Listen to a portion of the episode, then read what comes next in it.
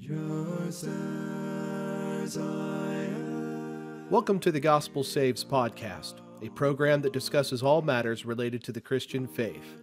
Please visit thegospelsaves.me. You can also visit The Gospel Saves on YouTube, Facebook, and Instagram.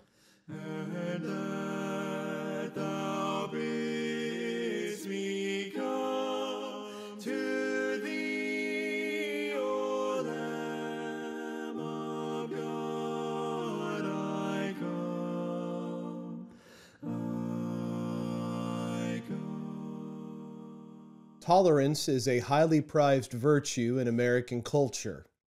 As a nation composed of people from diverse backgrounds, we are encouraged to appreciate the values and ideals of others who are different from ourselves. But in the process of time, the meaning of tolerance has subtly shifted. Tolerance used to mean I try to get along with people even though I don't agree with their views. It now means I must accept and embrace the views of others, even if I disagree. If I voice a contrary opinion, I'm called intolerant. To take it a step further, critics of Christianity are quick to quote Jesus' words in Matthew 7 1 Judge not that you be not judged. If I hold an unpopular view that contradicts the beliefs of the prevailing culture, I am told I'm guilty of intolerance. And if I'm a Christian who holds such a view, I am guilty of judging others, a sin condemned by Jesus. In reality, the love of tolerance isn't really about tolerance at all. It's a tool to manufacture consensus by silencing those who do not agree. Upon closer examination, however, Jesus does not forbid judgment in Matthew 7 1. Rather, Jesus urges caution when forming judgments. For with what measure you use, it will be measured back to you. But before we get into this, please help me out. I want the gospel of Jesus Christ to reach as many people as possible. If you're watching this video on YouTube, please subscribe and tap the bell icon to receive updates when I upload new content. If you're listening to this on the Gospel Saves podcast on Spotify or Apple, please consider giving the podcast a five star rating and leaving a review. I can't do this without your help, so please help me preach the good news of Jesus to as many people as possible. Okay, let's talk about is it okay to judge other people? When it comes to deciding who gets into heaven and who goes to hell, Jesus Christ is the only one qualified to judge. Later in Matthew chapter 7, Jesus warns, Not everyone who says to me, Lord, Lord, shall enter the kingdom of heaven, but he who does the will of my Father in heaven. Many will say to me in that day, Lord, Lord, have we not prophesied in your name, cast out demons in your name, and done many wonders in your name? And then I will declare to them, I never knew you. Depart from me, you who practice lawlessness. Verses 21 through 23. Those who believe in Jesus should pay close attention to their lives. Simply believing in Jesus is not enough. Jesus expects us to obey God's commands by forsaking sin and embracing righteousness. Jesus tells us he will decide who is welcomed into heaven and who will be cast into hell. So, when it comes to matters of heaven and hell, Jesus alone has the authority to judge where we will end up for eternity. Paul says in 2 Corinthians chapter 5 verses 9 and 10, Therefore we make it our aim, whether present or absent, to be well pleasing to him. For we must all appear before the judgment seat of Christ, that each one may receive the things done in the body, according to what he has done, whether good or bad. As Paul says, we will one day have to stand before the judgment seat of Christ to give an account of our lives. And once again, what we do, how we live, will fall under the scrutiny of the Lord. If we have believed in Jesus and chosen to live well, a reward awaits. If not, then we will be punished. However, Jesus and Jesus alone is the only one qualified to make such determinations. Jesus is our judge because he is both God and man. Scripture teaches that Jesus was obedient to God to the point of death. He was tempted in all ways and yet was without sin. Because he was without sin, death could not hold him. Therefore, God raised him up from the dead and seated him at his right hand, placing him in a position to judge the world. Paul said to the Athenians, God has appointed a day on which he will judge the world in righteousness by the man whom he has ordained. He has given assurance of this to all by raising him from the dead. Acts 17:31. The combination of his humanity and his divine nature makes Jesus uniquely qualified to judge the world. He understands weakness, temptation, and frailty while also perfectly understanding divine righteousness, holiness, and justice. So, when it comes to matters of heaven and hell, of deciding who will be saved and who will be condemned, Jesus Christ and Jesus Christ alone is the only one capable of making those determinations. However, the Bible does distinguish between condemnation and discernment.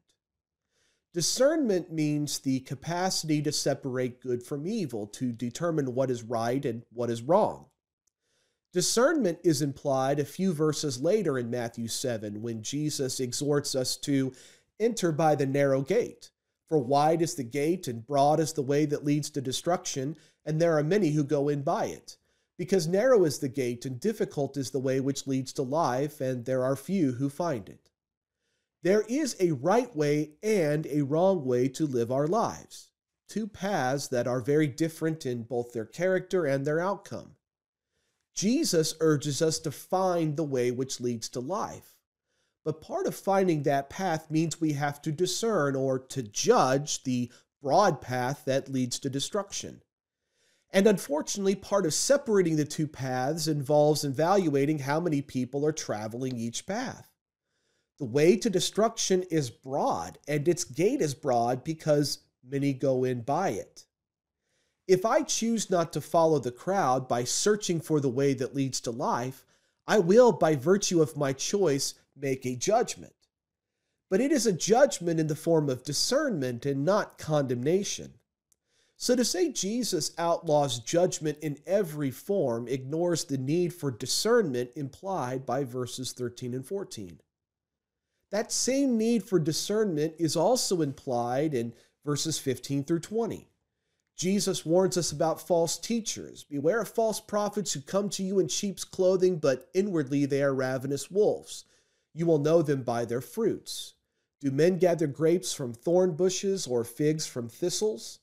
Even so, every good tree bears good fruit, but a bad tree bears bad fruit. A good tree cannot bear bad fruit, nor can a bad tree bear good fruit. Every tree that does not bear good fruit is cut down and thrown into the fire. Therefore, by their fruits you will know them.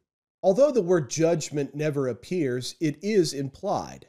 How else am I to determine what is true and what is false, separating the good fruit from the bad fruit, without using some form of judgment? Jesus expects us to discern right from wrong and to embrace what is true and reject what is false. So, those who say Jesus tells us not to judge other people, they're just simply ignoring warnings like this one, in which Jesus makes it clear we are to judge. We are to evaluate, assess, analyze what other people teach. He also teaches us the need for discernment in Matthew 18 17. When a brother or sister sins against us, Jesus tells us to confront our offender in private. If the brother or sister refuses to accept responsibility for their actions, we should make a second attempt at reconciliation with witnesses present. If they still refuse to resolve the issue, Jesus says, Tell it to the church. But if he refuses to hear the church, let him be to you like a heathen and a tax collector. How can the church keep the commands of Jesus by treating a hard hearted brother or sister like a heathen and a tax collector without a measure of judgment? Now, to be clear, I don't believe Jesus tells us to condemn such a one to hell. Such a judgment falls under the purview of Jesus alone. However, Jesus is once again implying discernment we should determine what is right and not go along with those who refuse to do what's right. If we choose to follow Jesus, we will have to use judgment in the form of discernment. But if that's true, then what does Jesus mean by Judge not that you be not judged. Well, notice what he says in verse number two. For with what judgment you judge, you will be judged, and with the measure you use, it will be measured back to you. Matthew 7 2. Earlier in the Sermon on the Mount, Jesus extols the virtues of mercy. Blessed are the merciful, for they will be shown mercy. And if you forgive men their trespasses, your heavenly Father will also forgive you. But if you do not forgive men their trespasses, neither will your Father forgive your trespasses. If I want God to be merciful to me, I must be merciful to others. That principle is echoed in this teaching. As we look at the lives of others, we must always bear in mind our own debts to God. If I seek God's mercy and not his justice, then I must take great care to show the same to others. If I am harsh, unreasonable, or hypocritical in my judgment of others, then I can expect the same from God one day. For with the measure you use, it will be measured back to you. Sometimes we see the faults of others and we want to help them. Jesus urges us to get our own lives in order first. And why do you look at the speck in your brother's eye, but do not consider the plank in your own eye? Or how can you say to your brother, Let me remove the speck from your eye, and look, a plank is in your own eye? Hypocrite! First remove the plank from your own eye, and then you will see clearly to remove the speck from your brother's eye. Matthew 7 3 through 5. We cannot fix another person's life if we have not fixed our own. And if our sins are too big, we could do real damage in attempting to help someone else. But let's not overlook that last sentence. The sin we see in others